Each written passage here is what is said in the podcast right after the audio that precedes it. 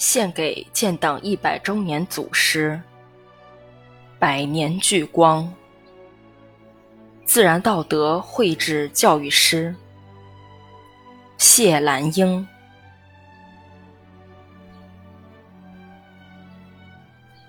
谢兰英，时任新集人民政府区妇联会主席。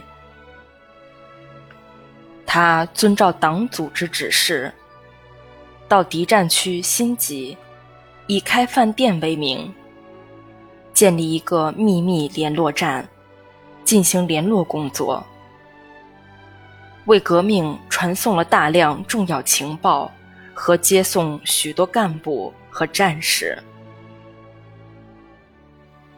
一九四八年二月，谢兰英奉命转移时。不幸被捕，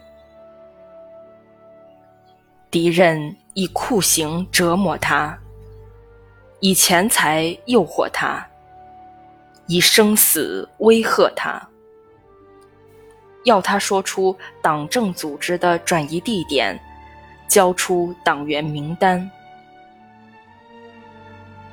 谢兰英坚强不屈，不吐一字。无奈，敌人把他带到新吉河东的沙滩上，指着已经挖好的深坑叫他看，企图以活埋相威胁。